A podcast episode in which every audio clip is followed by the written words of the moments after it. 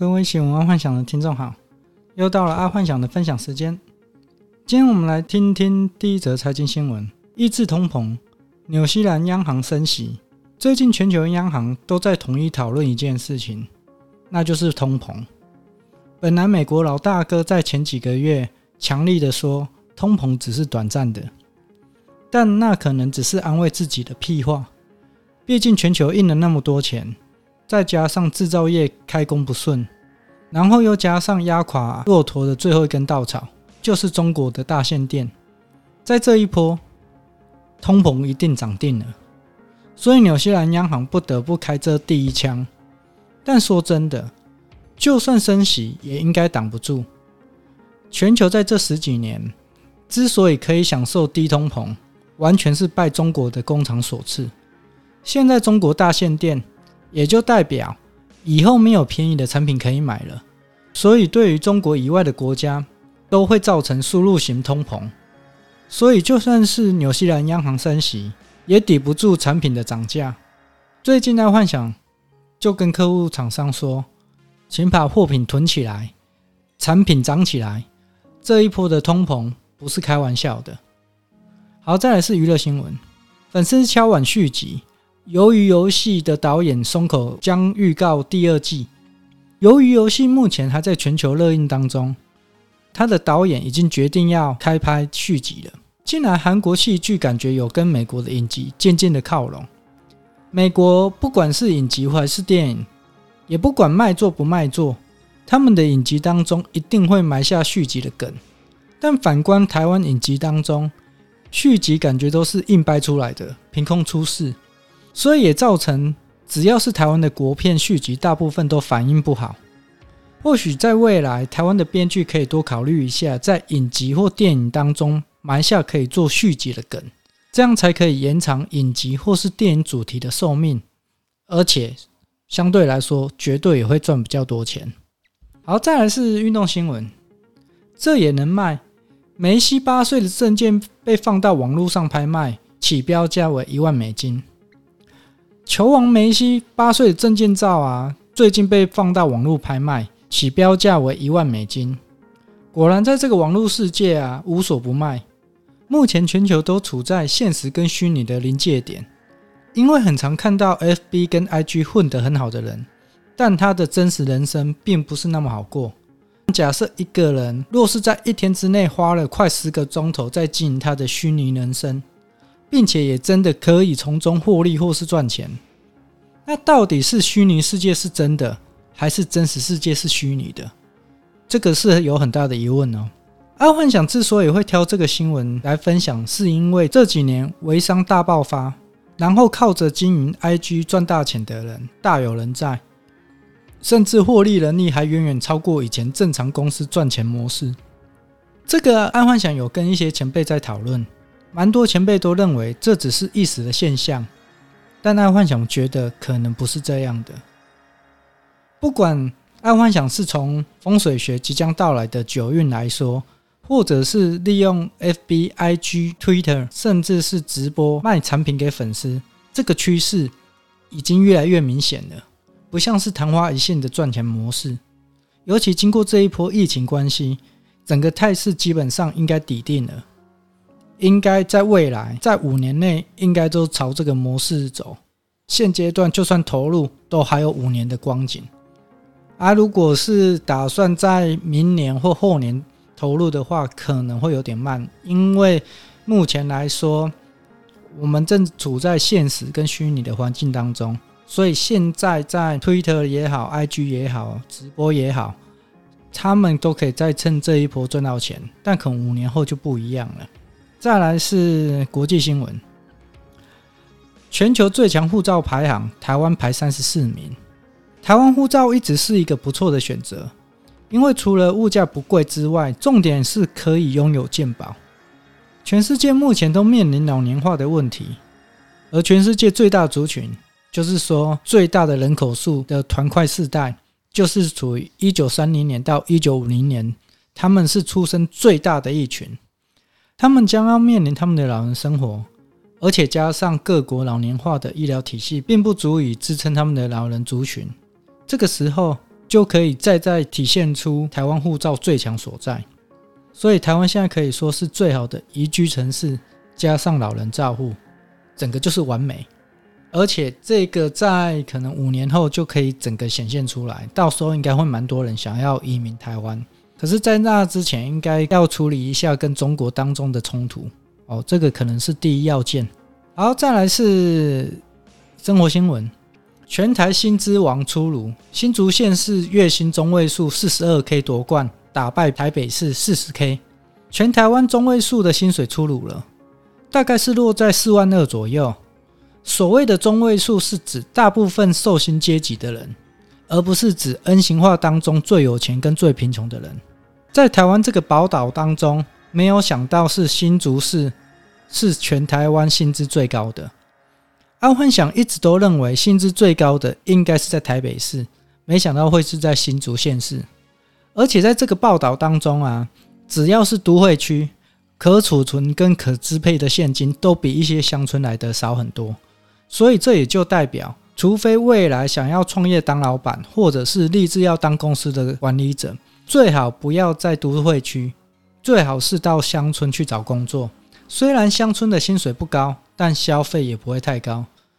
安焕祥是这样觉得，不是因为乡村消费不高，而是高档的餐厅跟百货公司不会去乡村展店，所以也造就乡村的人比较容易存得到钱，在乡下。基本上九点过后就按摩摩了，是要消费个鬼。现阶段不一定要在都市生活，也可以考虑在乡下生活，过一个无忧无虑的人生，其实也应该是挺不错的啦。加上可以利用 IG 卖东西，所以也不一定会选择在都会区会比较好。好，再来是第二则生活新闻：台中金钱豹李 K 改成 KTV，在上个星期的爱幻想的 Podcast。爱幻想就有说到，目前政府开放 KTV，可是其他的夜店、酒店、酒馆之类的一样是封闭。那时候爱幻想就有说，那可能之后 KTV 外头就会停一排的黑头车，里面都载满传播妹。没想到台中知名的酒店金钱豹直接改装成 KTV，这样他就可以名正言顺的营业了。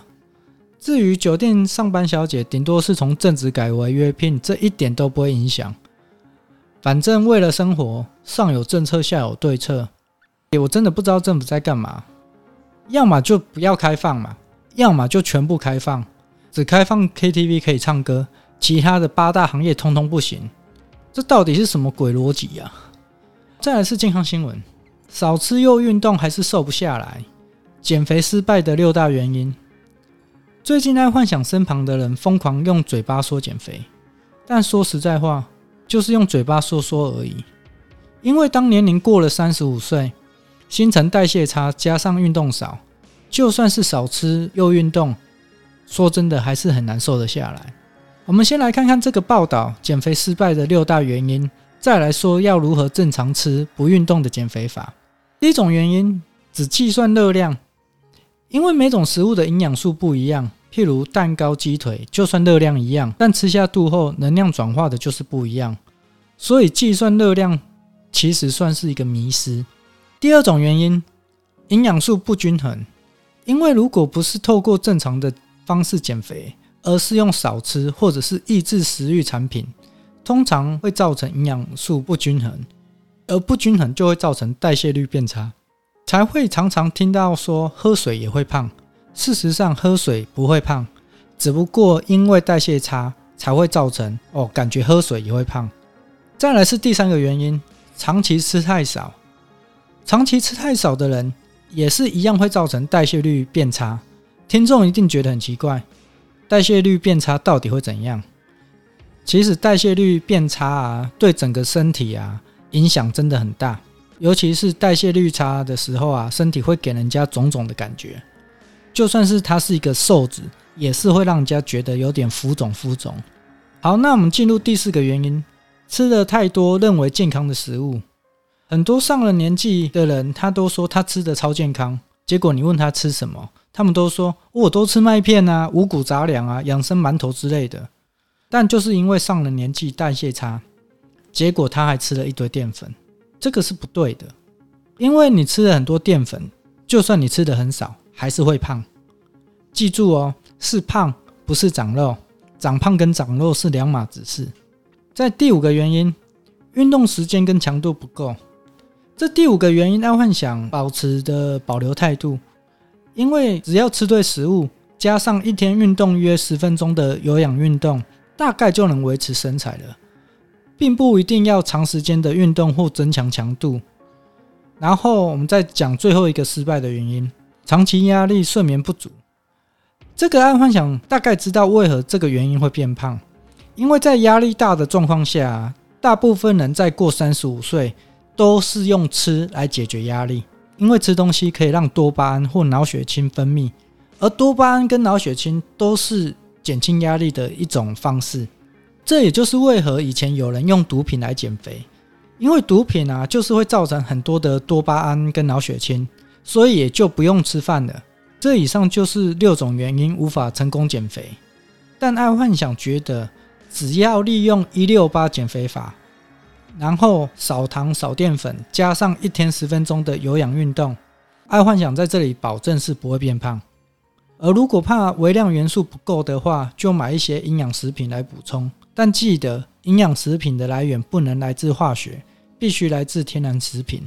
最后老话一句啊。